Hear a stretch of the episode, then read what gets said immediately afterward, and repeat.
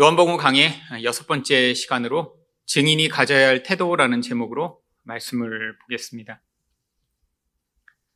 정말 좋은 것을 어, 경험했다면 다른 사람들에게 알리고 싶은 것이 어, 인지상정입니다.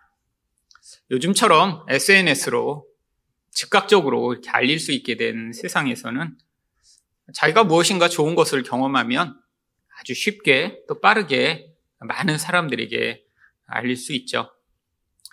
예수님을 믿고 또 그것으로 말미암아 인생에서의 변화를 경험한 사람 또한 반드시 그 예수님을 믿어 인생에서 경험한 그 좋은 것들을 다른 사람들에게 전파하게 되어 있습니다.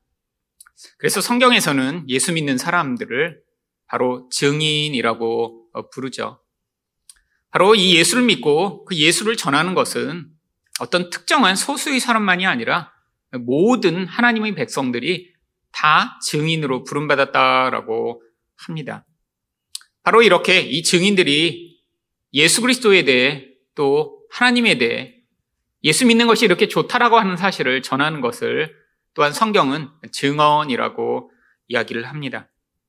그런데 이 증인이란 단어와 증언이란 단어는 단순히 그냥 좋은 것을 알리는 것이 아니라 원래 법정에서 누군가 유죄다 아니면 누군가 무죄다라는 사실을 증거하기 위해 사용하는 법정 용어입니다. 법정에서 이렇게 어떤 사람이 이야기하는 것이 중요한 것이 왜 그런가요? 한 사람의 증언으로 말미암아 다른 사람의 인생 자체가 바뀌기 때문이죠. 어떤 사람을 죽이지도 않았는데 아, 누군가 이 사람이 다른 사람을 죽인 걸 내가 봤다라고 증언을 할 때 다른 사람이 누명을 쓰고 그 인생 자체가 바뀌어버릴 수 있죠. 그래서 이 증언과 증인은 그들이 증거하는 그 내용이 확실해야 하며 또한 어떤 한 사람으로 말미암아 이것이 왜곡되거나 또 잘못될 수 있기 때문에 항상 두 명 이상의 증인을 필요로 했습니다. 그런데 이런 법적 용어를 가지고 예수님에 대해서도 사용하는 이유는 바로 예수님에 대한 이러한 이야기를 전파하는 것이 다른 사람의 인생과 운명을 바꿀 수 있는 영향력을 가지고 있기 때문입니다. 또한 우리가 하나님에 대해서는 증언한다라고 이야기를 하지 않습니다. 왜 꼭 예수님에 대해서만 증언을 한다라고 이야기를 하고 있는 것일까요? 이 하나님에 대해서는 이렇게 예수님처럼 확고한 증거가 없기 때문이죠. 아, 내가 하나님을 경험했어. 하나님이 나에게 이렇게 말씀하시는 것 같아. 아, 그런데 그게 꼭 예수를 믿는 사람들만 그런 경험을 하나요? 세상에 많은 사람들이 어떤 신비한 경험, 자기 나름대로의 영적 체험을 한 뒤에 그것을 하나님 혹은 신 혹은 알라라는 이름을 붙여 얼마든지 이야기를 할 수 있죠. 하지만 우리가 왜 예수님에 대해서 증언하고 또 예수님을 증거하는 증인이라고 이야기를 하나요? 바로 이 예수님에 대한 이 이야기는 확실한 증거가 있기 때문입니다. 그런데 다 증인으로 부름받았지만 이 증인의 역할을 제대로 못하는 사람들이 아주 많이 있습니다. 그냥 예수를 믿지만 예수를 믿는 것을 다른 사람들에게 전파하거나 드러내지 않고 어쩌면 원래 예수를 믿는 것처럼 살아가는 사람들도 많이 있죠.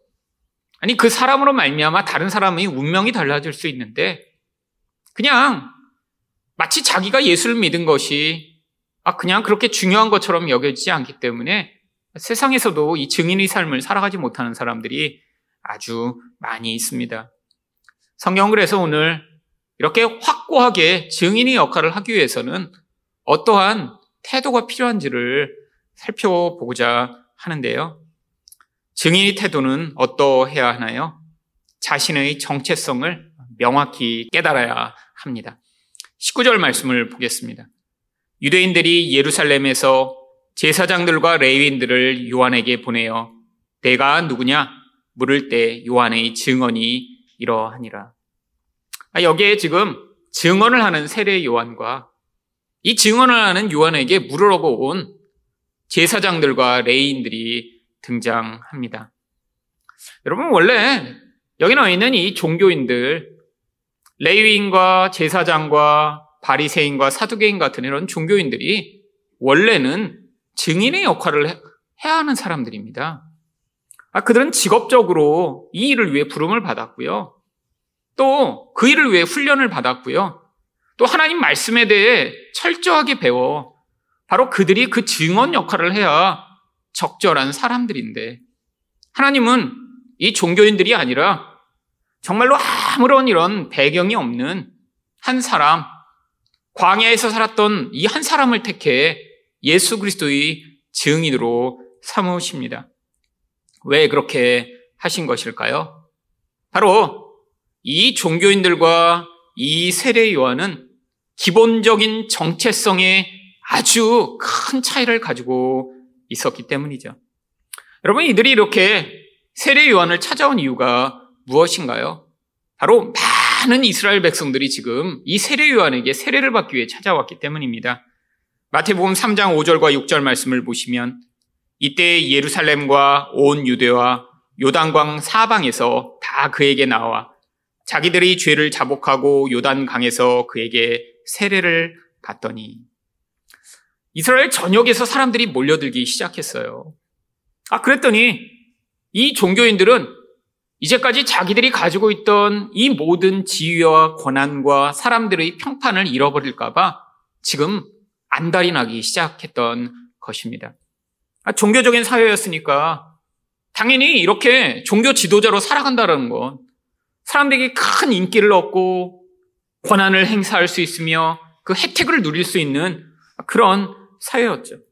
그런데 갑자기 나타난 이런 종교적 배경을 갖지 않은 어떤 사람에게 사람들의 이런 종교적 관심이 다 쏠리게 되니까 이들이 지금 궁금해지기 시작했던 것입니다. 여러분, 이들의 정체성은 어디에 근거를 두었던 것일까요? 바로 사람들의 평판입니다. 여러분, 그래서 예수님이 이들에 대해서 뭐라고 말씀하셨는지 마태복음 23장 5절을 보시면 그들의 모든 행위를 사람에게 보이고자 하나니. 여러분, 하나님을 섬긴다라고 부름을 받았지만 진짜 그들의 본질 안에서는 하나님에 대한 관심이 아니라 사람들에 대한 관심과 평판과 인기를 위해 바로 그들의 모든 행위를 하고 있었던 것이죠. 여러분, 바로 여기에 이렇게 두 부류의 사람이 지금 존재하는 것입니다. 다른 사람의 평판에 자기 정체성의 근거를 두는 한 무리와 바로 하나님의 말씀과 하나님의 부르심에 자기의 정체성을 둔 세례 요한이요. 여러분, 하나님은 바로 이렇게 다른 사람을 자기의 정체성의 근거를 둔 사람들에게는 이 증인의 역할을 맡기실 수가 없는 것이죠. 여러분, 왜 그럴까요? 여러분, 다른 사람의 평판과 다른 사람의 인기와 다른 사람의 이런 평가가 중요한 사람들은 절대로 사람들이 싫어하는 얘기를 할 수 없습니다. 사람들이 좋아하는 얘기를 해줘야 자기 평판을 유지할 수 있죠. 사람들이 기뻐하는 행동, 모든 사람들이 다 좋다라고 하는 그런 모습을 가져야 그래야 자기의 지위와 평판을 유지할 수 있기 때문에 바로 예수 그리스도의 증인으로서는 부적절한 것이죠. 여러분, 예수님에 대해 증언한다는 것은 뭘 얘기하는 것인가요? 바로 이 인간의 연약함과 죄악으로 말미암아 우리는 예수 없이는 살 수 없는 존재라는 사실을 이야기하는 것입니다. 하지만 사람들이 그걸 가장 듣기 싫어해요. 우리는 다 연약한 존재이고 우리는 죄인이라 바로 예수 없이는 우리는 죽은 자와 같으며 우리 인생에서 추구하는 모든 것은 헛된 것이다라는 사실을 얘기해 바로 그 지점으로부터 시작해 우리 생명이 되시며 우리 구원이 되신 예수 그리스도에게 우리 관심을 돌리도록 해야 하는데 바로 이렇게 사람들이 듣기 싫어하는 얘기를 해주는 것 자기 정체성이 다른 사람들의 평판에 있는 사람은 절대로 남이 싫어하는 얘기를 할 수 없습니다. 여러분 예수님이 증인이 된다는 건 그래서 성경에서 마태복음 10장 22절을 보시면 너희가 내 이름으로 말미암아 모든 사람에게 미움을 받을 것이나 여러분, 예수의 증인이 된다는 건 사람들에게 환영을 받고 인기를 얻고 야, 좋다라고 박수를 받는 게 아니라는 거예요. 예수의 증인이 된다는 건 세상이 다 좋다라고 하는 길, 세상이 다 맞다라고 하는 그 방법이 잘못된 것이며 오직 예수 그리스도 외에는 답이 없다는 사실을 이야기하는 것이라. 바로 모든 사람들에게 미움을 받는 자리에 설 수 있는 것이죠. 여러분, 타인의 평판이 중요한 사람에게 결국 이런 증인의 역할이 그래서 부적절한 것입니다. 바로 이들은 그래서 이 요한에게 찾아와 이런 질문을 합니다. 20절 말씀을 보시면 요한이 드러내어 말하고 숨기지 아니하니 드러내어 하는 말이 나는 그리스도가 아니라 한데 모든 사람들이 다 궁금해서 당신이 그리스도예요? 당신이 그리스도예요? 라고 물어보니까 아, 나는 그리스도가 아니야 라고 이야기를 합니다. 아, 물론 이 요한은 그리스도가 아니었죠. 여러분 그런데 이 당시 상황과 분위기 안에서 아, 이렇게 직접적으로 이야기하는 것 이것도 엄청나게 어려운 일입니다. 여러분 왠지 아세요? 모든 사람들이 지금 세례 요한을 그리스도인가라고 생각하고 있었기 때문이죠. 누가 보면 3장 15절을 보시면 백성들이 바라고 기다림으로 모든 사람들이 요한을 혹 그리스도 신가 심중에 생각하니. 여러분, 이거는 엄청난 유혹입니다. 여러분, 내가 그리스도가 아니랬지라도 사람들이 다 그리스도라고 생각해요. 그런데 그들에게 아니, 난 그리스도가 아니야. 이렇게 적극적으로 부인하지 않더라도 그냥 그리스도인 척 살짝 행세만 하더라도 사람들은 어, 그리스도실까 봐. 라고 지금 믿게 돼 있는 그런 상황인데 여러분 이런 모습으로 보이고 싶은 것이 인간의 가장 근원적 욕구입니다. 여러분 다른 사람들이 우리 실체를 알지 못할 때 무슨 사건이나 기회를 통해 어떤 사람이 굉장히 멋지고 영웅적인 그런 모습으로 사람들이 평가하기 시작하면 사람들은 그것을 마치 자기 모습인 양 가장하는 경우가 아주 많이 있습니다. 여러분, 우리 안에 있는 가장 무서운 욕구 중에 하나가 내가 가지고 있는 본질과 모습과는 다른 어떤 멋진 모습으로 나를 사람들이 바라봐 주길 원하는 거예요. 여러분, 무슨, 아니, 유명한 그런 사람이 되지 않더라도, 아니, 나를 잘 모르는 사람 앞에서 마치 나는 아주 능력이 많은 그런 사람이냐. 아니, 심지어는 그냥 집에서 아이 키우는 엄마라도 사람들이 나를 아이들은 잘 키워내는 그런, 그런 엄마인 양 바라봐 주기를 원하는 게 우리의 욕구죠. 아니, 사람들이 그런데 다 그렇게 생각하고 있어요. 야, 저분은 굉장한 것 같아. 아, 저분은 멋진 것 같아. 그런데 아예 노골적으로 난 아니야. 난 그런 사람이 아니야. 라고 이야기하는 것, 이거 쉬운 것 아닙니다. 여러분, 자기 정체성이 명확하지 않으면 다른 사람의 시선에, 다른 사람이 나에 대한 평판에 오히려 맞추어 아, 그와 비슷한 모양으로 자기를 드러내고 싶은 게 우리들의 모습이죠. 여러분, 바로 이 인간의 욕구, 이 인간의 근원적인 본질이 하나님 안에 있지 않은 우리들은 아, 이런 욕에 쉽게 넘어갑니다. 요즘 학폭으로 아주 유명해진 그런 한 연예인이 있습니다. 저도 그런 연예인이 있는지도 몰랐는데 하도 신문이랑 이런 데서 계속 뭐 아무개 아무개 뭐 어떤 일 했다 저떤 일 했다. 그래서 이름도 알게 되고 얼굴도 알게 됐어요. 근데 뭐 중고등학교 때 단순히 도 그렇게 때리고 돈 뺐을 정도의 학폭이 아니라 아주 정말 심각한 그런 아주 나쁜 짓을 많이 했더군요. 정말 제가 다녔던 중고등학교에도 그 정도 수준의 아이가 한두 명 있었습니다. 정말. 우리들은 다 그들을 보며 쓰레기라고 여겼죠. 야, 저런 인간이 정말 어떻게 살까? 뭐, 시험 때 남의 답안지 그대로 받아갖고 시험 보는 건 기본이었고요. 뭐, 아예 뭐 진짜 너무나 악질적인 일들을 많이 했던 아이들이 있었습니다. 그런데 그 연예인도 그런 인생을 살았더군요.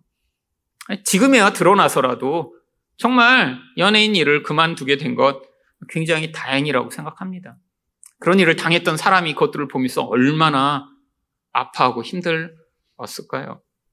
그런데 놀라운 사실은 이 연예인의 이런 학폭 사실이 드러나기 전에 어떤 매체랑 인터뷰한 기사가 바로 요즘 다시 뜨고 있더군요. 그런데 이제 기자가 질문을 했어요. 자기 장점이 뭐라고 생각하냐고. 그랬더니 이 연예인이 뭐라고 얘기했냐면 사람들이 자기에 대해서 아주 많이 순수하다라고 이야기를 한대요. 그래서 사람들이 이렇게 순수하다고 얘기하는 얘기를 듣다 보니까 자기 장점이 순수함이라는 사실을 깨닫게 됐다는 거예요. 그래서 자기 장, 자기 입으로 말하기는 좀 그렇지만 자기 가장 큰 장점은 순수함인 것 같다라고 인터뷰를 했더군요. 이 사건이 터지고 나니까 사람들이 그 밑에다 뭐라고 답글을 달았냐면 너는 순수 악이다 이렇게 답글을 달았더군요. 순수라는 단어가 도대체 무슨 뜻인지 몰라서 아, 나는 순수가 나의 장점입니다라고 이야기를 한 것일까요? 아닙니다. 자기 안에 두려움이 있었죠. 자기 안에 그런 악하고 더러운 행위들을 하며 살았다는 사실에 대한 그런 죄책감이 있었죠. 근데 그걸 아는 사람은 소수잖아요. 그러니까 누군가 지금 있는 모습을 가지고 유명해진 다음에 야 멋진 것 같아요. 순수한 것 같아요 하니까 그것을 자기 이미지로 차용해 가져와 나는 순수함이 나의 장점입니다라고 이야기하는 게 그게 바로 인간의 모습입니다. 여러분, 우리는 이 세례 요한이 아, 나는 그리스도가 아닙니다라고 얘기한 것 너무 당연한 것처럼 여겨지죠. 하지만 하나님처럼 되고 싶은 이 인간의 가장 근원적 욕구 안에는 바로 하나님 안에서 우리가 온전한 정체성을 갖지 못하면 바로 사람들 앞에 우리 자신을 멋진 것처럼 보이고 싶은 이 무서운 욕구로 말미암아 아니 이런 연예인처럼 얼마든지 자기 본질은 망각한 채로 아, 나는 이런 멋진 존재야. 나는 괜찮은 사람이야 라고 착각하며 드러내는 이런 사람이 될 가능성이 굉장히 높습니다. 여러분, 이게 바로 정체성의 분리죠. 하나님에게 근원을 두지 않은 사람에게 근거를 둔 정체성은 계속해서 요동하기 마련입니다. 누군가 나의 진짜 본질을 알게 되면 그 사람의 본질이 무너지게 되어 있어요. 사람들 앞에서는 굉장히 거룩한 척, 아, 가정에서는 굉장히 화목한 척, 아, 아내를 사랑하는 남편인 척, 남편에게 순종하고 가족들을 위하는 아내인 척, 아이들한테 온갖 사랑을 다 베푸는 부모인 척, 부하 직원을 사랑하고 챙겨주는 상사인 척 할 수 있지만, 여러분, 그게 계속해서 그런 삶을 살 수 있나요? 여러분, 사람은 언젠가 자기 본질이 드러나게 되어 있습니다. 그 본질적 모습이 더 강하고 더 노골적으로 드러날수록 결국 그 사람과 주변 사람들이 다 상처를 입고 붕괴되게 되어 있죠. 여러분, 하나님의 말씀에 그래서 우리는 우리 정체성의 근거를 두어야 합니다. 사람들이 우리를 어떻게 생각하는지에 너무 예민해지고, 아니, 세상 사람들이 보듯이, 아, 누군가 어떤 모습인가 그 모습에 맞춰 살기 위해 몸부림치는 순간에 우리는 우리 인생 자체도 불안해지고 요동할 뿐 아니라 하나님이 우리에게 맡겨주신 이 증인의 역할을 절대로 감당하지 못하며 결국 사람들이 기뻐하는 모습으로 사람들이 나를 좋게 평가하는 모습으로만 살아가는 그런 이중적 인생을 살 수밖에 없는 것이죠. 두 번째로 사람들은 그를 엘리야로 오해하며 그에게 물어봅니다. 21절 상반절을 보시면 또 묻되 그러면 누구냐? 내가 엘리야냐? 이르되 나는 아니라. 왜 사람들이 엘리야라고 그를 물어본 것인가요? 구약 성경에 바로 이 메시아가 오시기 전에 엘리야가 다시 올 것이다라고 하는 예언이 있기 때문입니다. 말라기 4장 5절을 보시면 보라 여호와의 크고 두려운 날이 이르기 전에 내가 선지자 엘리야를 너희에게 보내리니. 하나님이 왜 이런 약속을 하셨나요? 바로 이 엘리야의 그 큰 능력과 그 힘을 가지고 결국엔 하나님이 이 메시아 오시기 전에 길을 예비할 이런 일을 하시겠다라고 약속하셨기 때문이죠. 여러분, 세례 요한이 이런 엘리야 선지자의 역할로 이 땅에 온 것 맞나요? 예, 맞습니다. 예수님도 그렇게 증언하셨어요. 마태복음 11장 14절을 보시면 예수님이 이 세례 요한에 대해 이렇게 말씀하십니다. 오리라 한 엘리야가 곧 이 사람이니라. 아, 예수님도 그가 엘리야 맞다라고 얘기하셨어요. 근데 세례 요한은 자기가 아니래요. 나는 엘리야가 아니다라고 얘기해요. 지금 거짓말하고 있는 것인가요? 아닙니다. 지금 사람들이 기대하는 엘리야와 하나님이 엘리야를 보내셔서 이 땅에서 행하실 일이 다른 것이기 때문에 나는 너희들이 기대하는 그 엘리야 역할로 온 게 아니야. 라고 지금 답을 하고 있는 거예요. 사람들은 어떤 엘리야의 역할을 기대했나요? 정권과 싸우며 갑자기 850인의 이런 우상 숭배하는 사람들을 다 몰살시킬 수 있는 능력을 보이며 비가 오지 않는데 비를 내리며 이런 사람들에게 풍요와 그런 정치적 안정과 또한 강력한 변화를 가져올 수 있는 그런 능력 많은 엘리야를 기대했죠. 뭔가 지금 로마에 압제되어 있는 이런 상황 가운데 자기들이 생각할 때 이렇게 하나님만을 예배하는 일에 이렇게 쉽지 않은 이런 상황 가운데 뭔가 큰 변화를 가져올 능력 많은 그런 사람을 기대했죠. 근데 그런 엘리야는 아니라는 거예요. 너네들은 지금 착각하고 있다라는 거예요. 그러면 도대체 이 세례요한은 어떤 엘리야 역할을 한 것일까요? 누가복음 1장 17절입니다. 그가 또 엘리야의 심령과 능력으로 주 앞에 먼저 와서 아버지의 마음을 자식에게 거스르는 자를 의인의 슬기에 돌아오게 하고 주를 위하여 세운 백성을 준비하리라. 사람들의 마음을 바꾸는 엘리야의 역할이요. 여러분 아버지의 마음이 자식에게 가는 게 원래 정상 아닌가요? 근데 이게 다 틀어져 버린 거예요. 아니 지금 거슬러서 지금 온전한 지혜를 갖지 못한 것 이게 지금 사람들의 마음의 상태라는 거예요.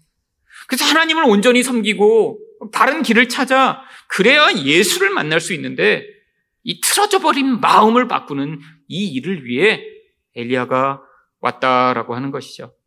결국 이 세례요한은 사람들이 원하는 것을 주기 위해 온 사람이 아니라는 거예요. 그래서 나는 엘리야가 아니라고 지금 주장하고 있는 것입니다.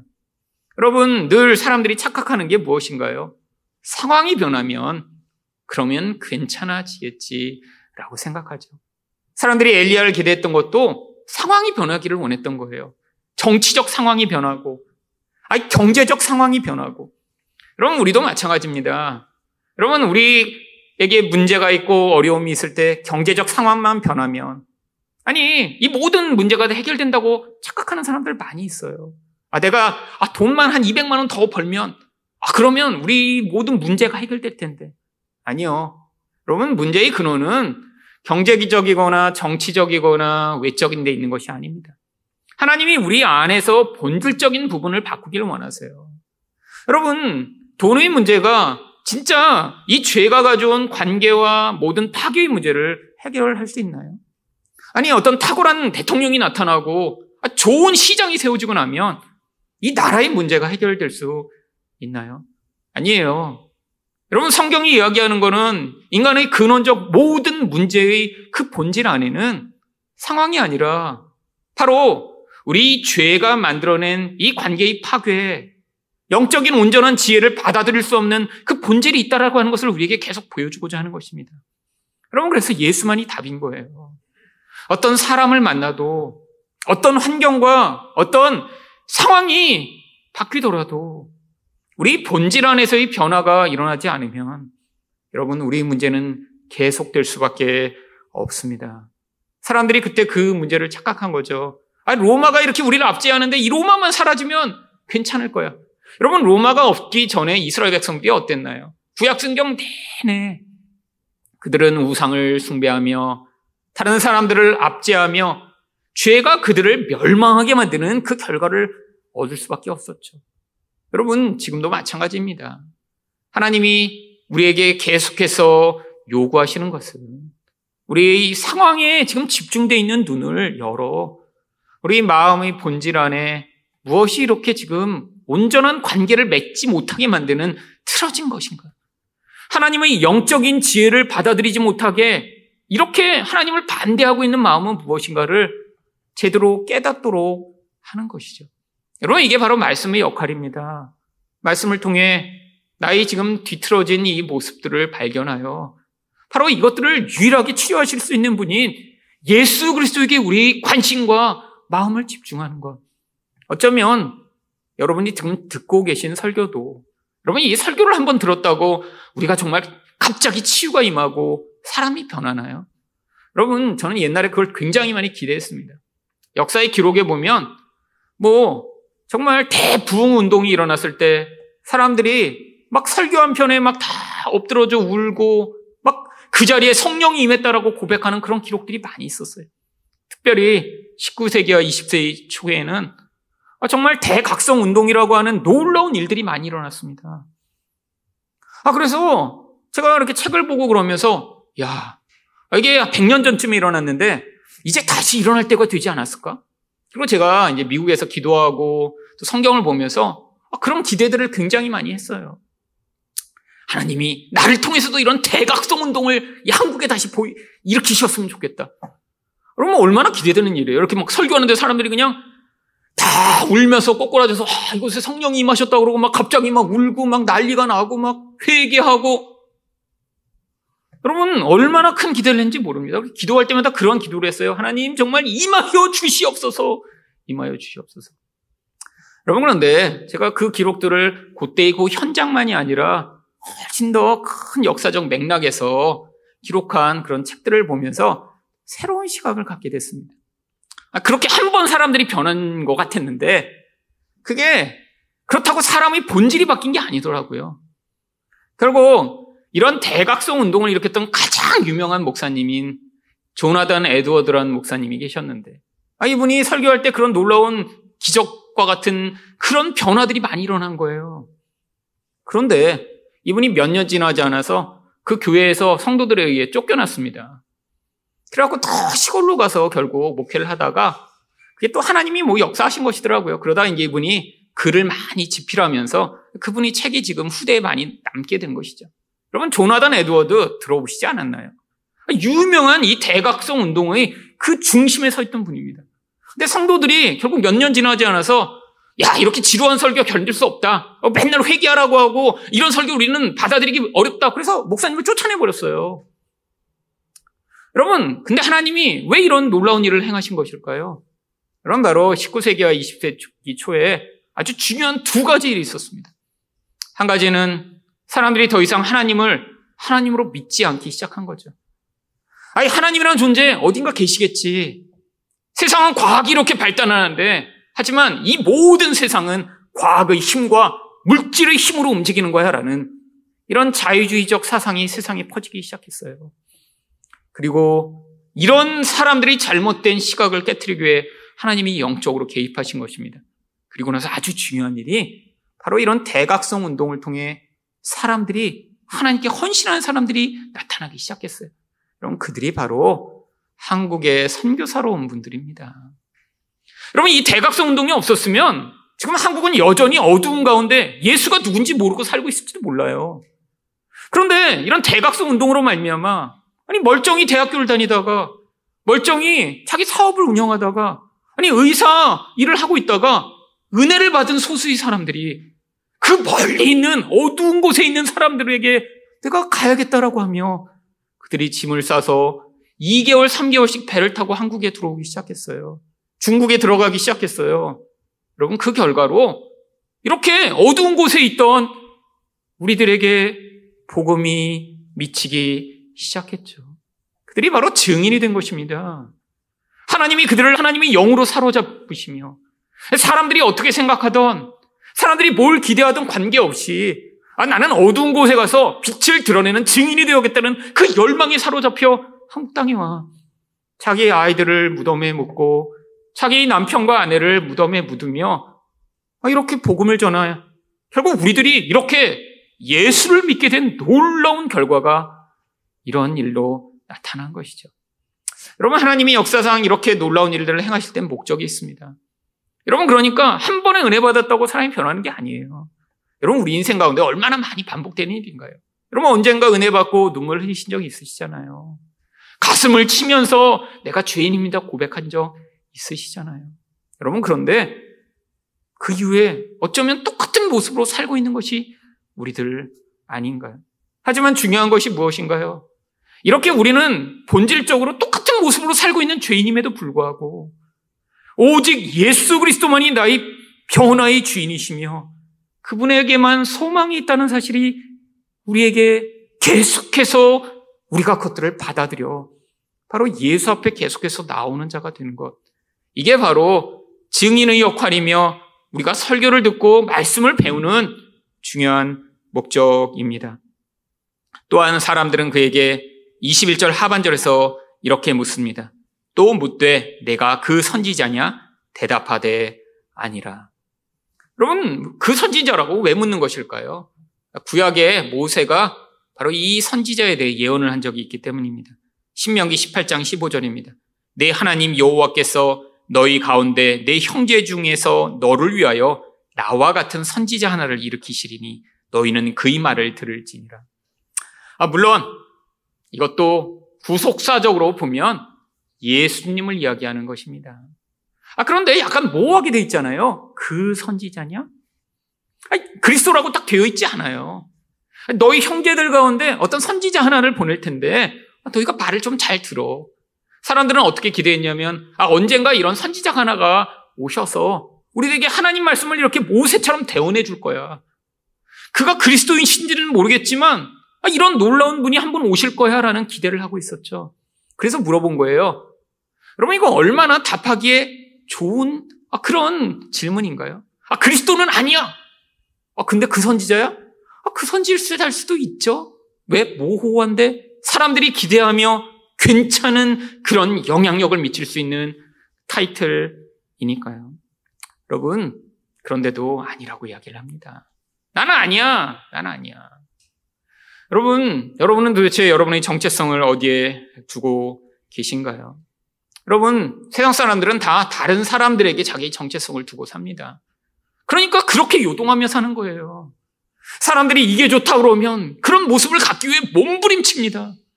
자기 자녀들에게도 이게 좋다 그러면 그 길로 보내기 위해 희생하고 헌신하며 그 길로 보내기 위해 애쓰죠.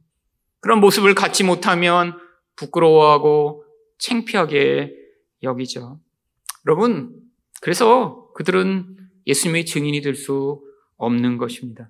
그러면 성도는요? 여러분, 많은 성도들 가운데도 이런 하나님이 우리를 부르신 그 부르심에 우리 근거를 두지 않고 사람들이 나를 어떻게 평가하는지에 너무나 많은 관심을 기울이고 사는 사람들이 많이 있습니다. 여러분, 젊은 사람들은 정말 이제는 옛날보다 훨씬 더 심해졌죠.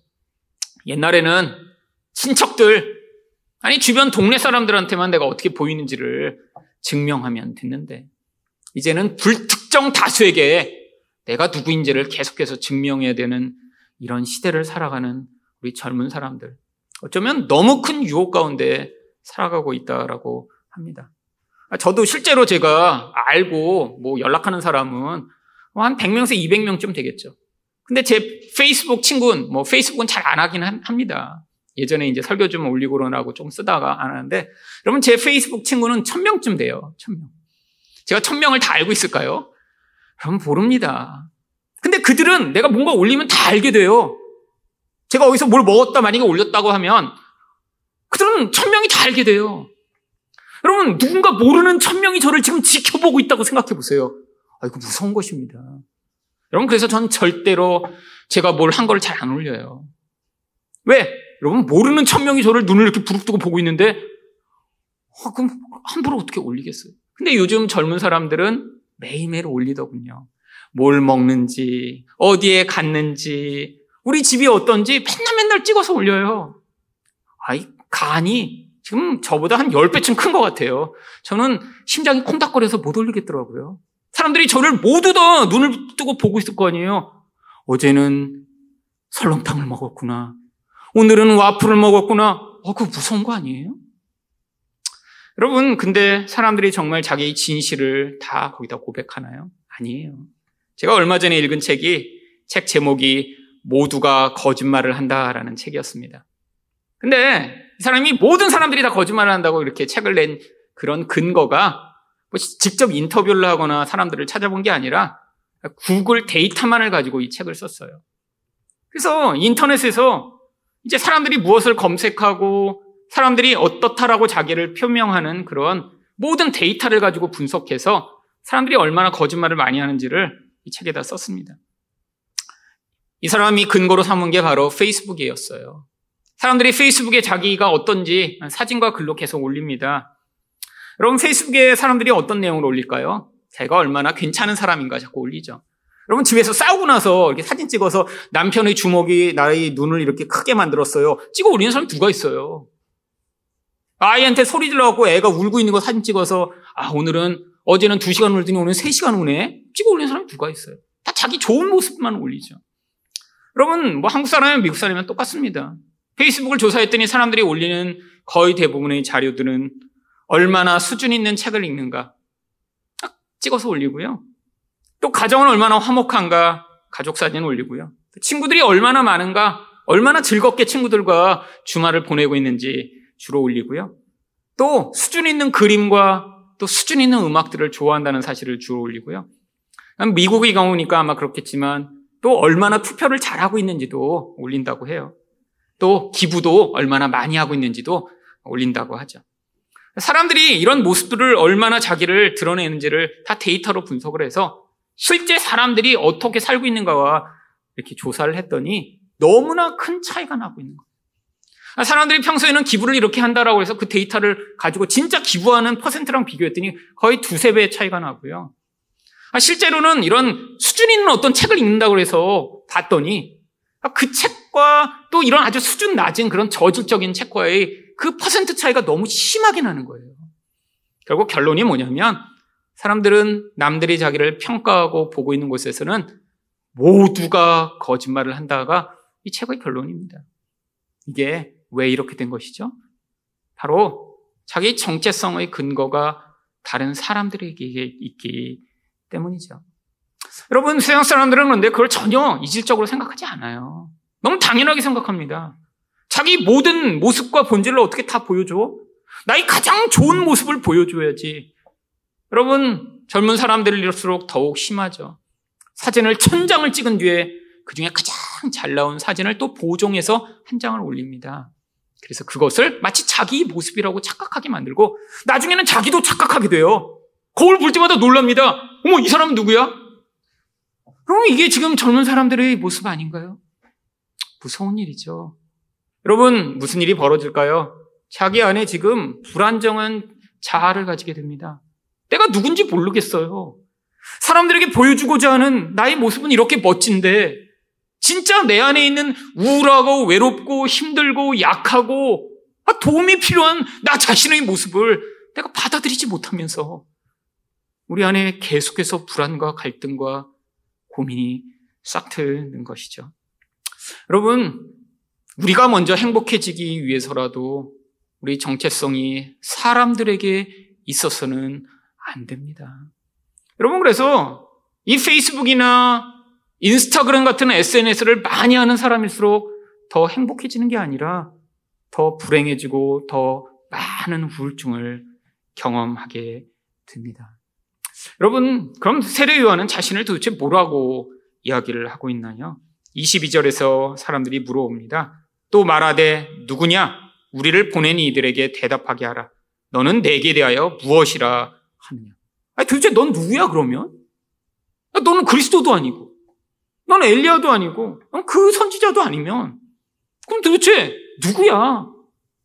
그때 23절에서 세례요한이 이렇게 답을 합니다.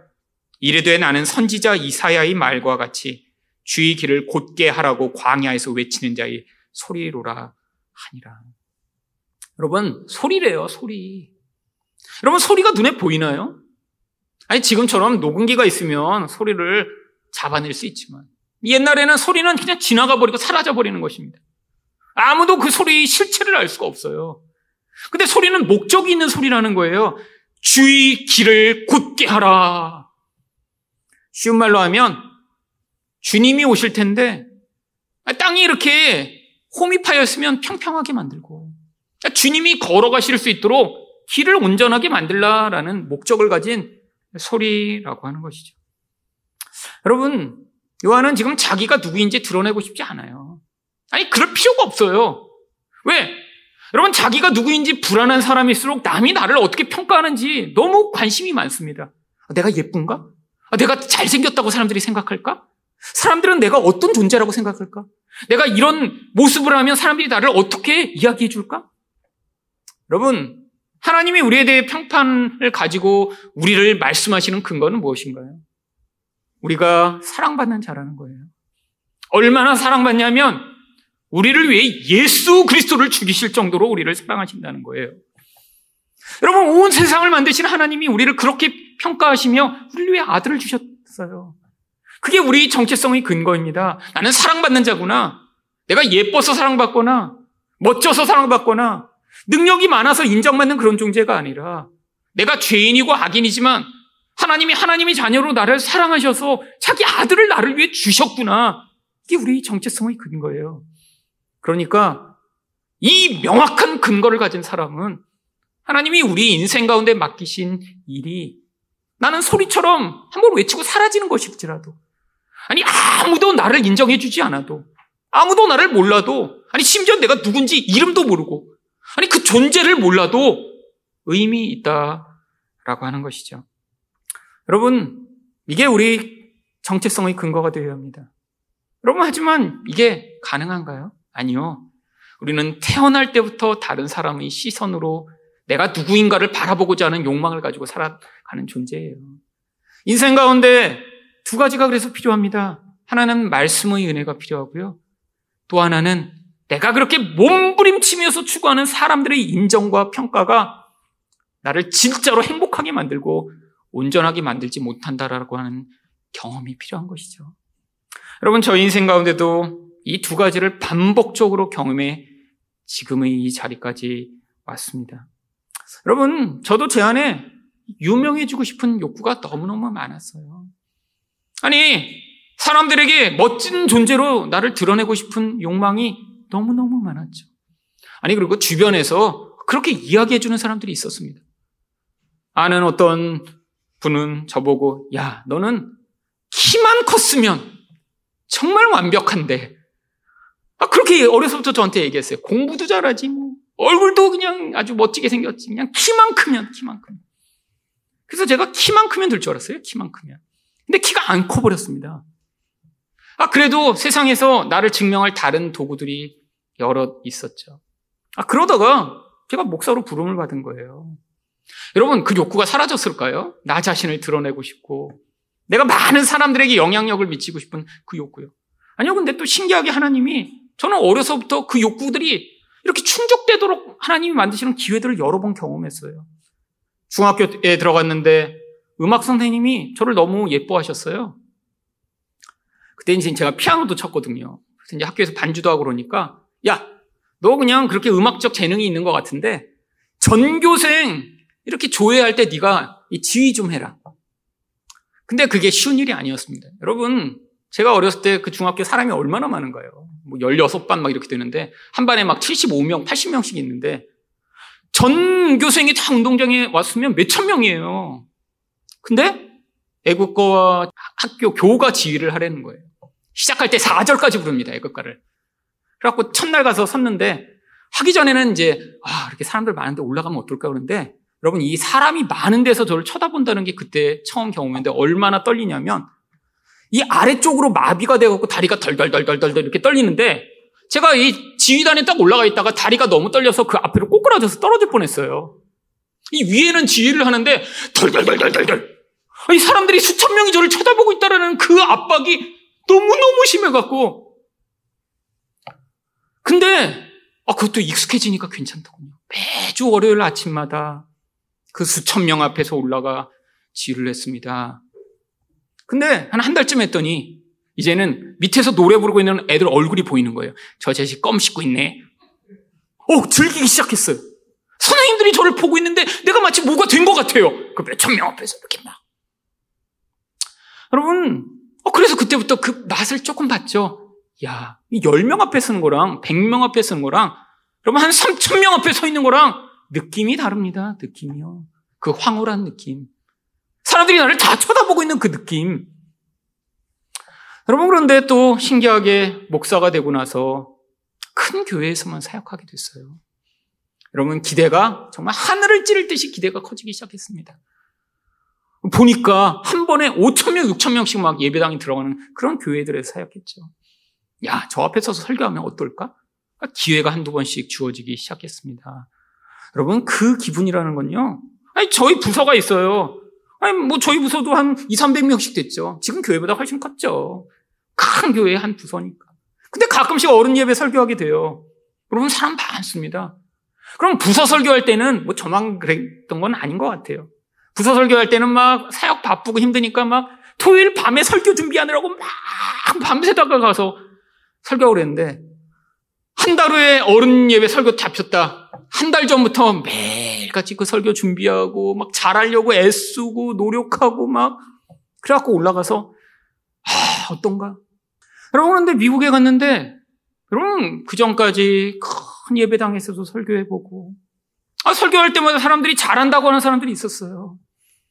아 지금은 제가 복음의 이야기만 하지만 그때는 복음이랑 이렇게 사람들이 좋아하는 것도 가끔씩 자주자주 섞어서 했습니다. 그때는 저도 복음을 잘 몰랐거든요. 사람들이 좋아할 만한 얘기들을 해주면 사람들이 좋아했어요. 예화도 아주 재밌는 예화들 가끔씩 섞어 쓰기 시작했죠. 근데 미국 가서 설교할 기회가 없는 거예요.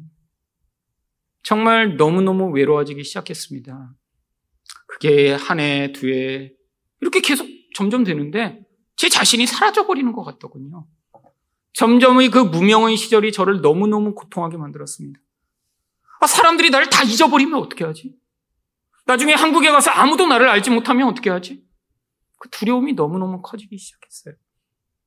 여러분, 제 안에서 사람들에게 저를 증명하고 싶었는데 그게 할 수 없게 되니까 그 불안과 초조, 두려움이 저를 지배하기 시작하면서 죽을 것 같더라고요.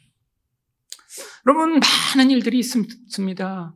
그때, 아, 이 무명이라는 게 정말 얼마나 고통스러운지 정말 눈물을 흘리며 고백하게 됐어요.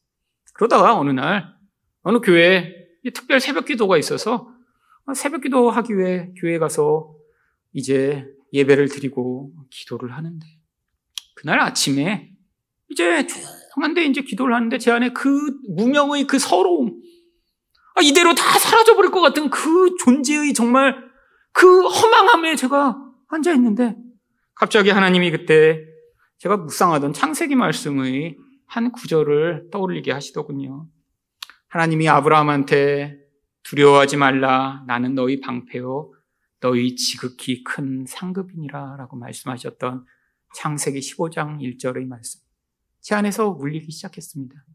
나는 너희 지극히 큰 상급이다. 나는 너희 방패다. 넌 뭘 도대체 두려워하냐?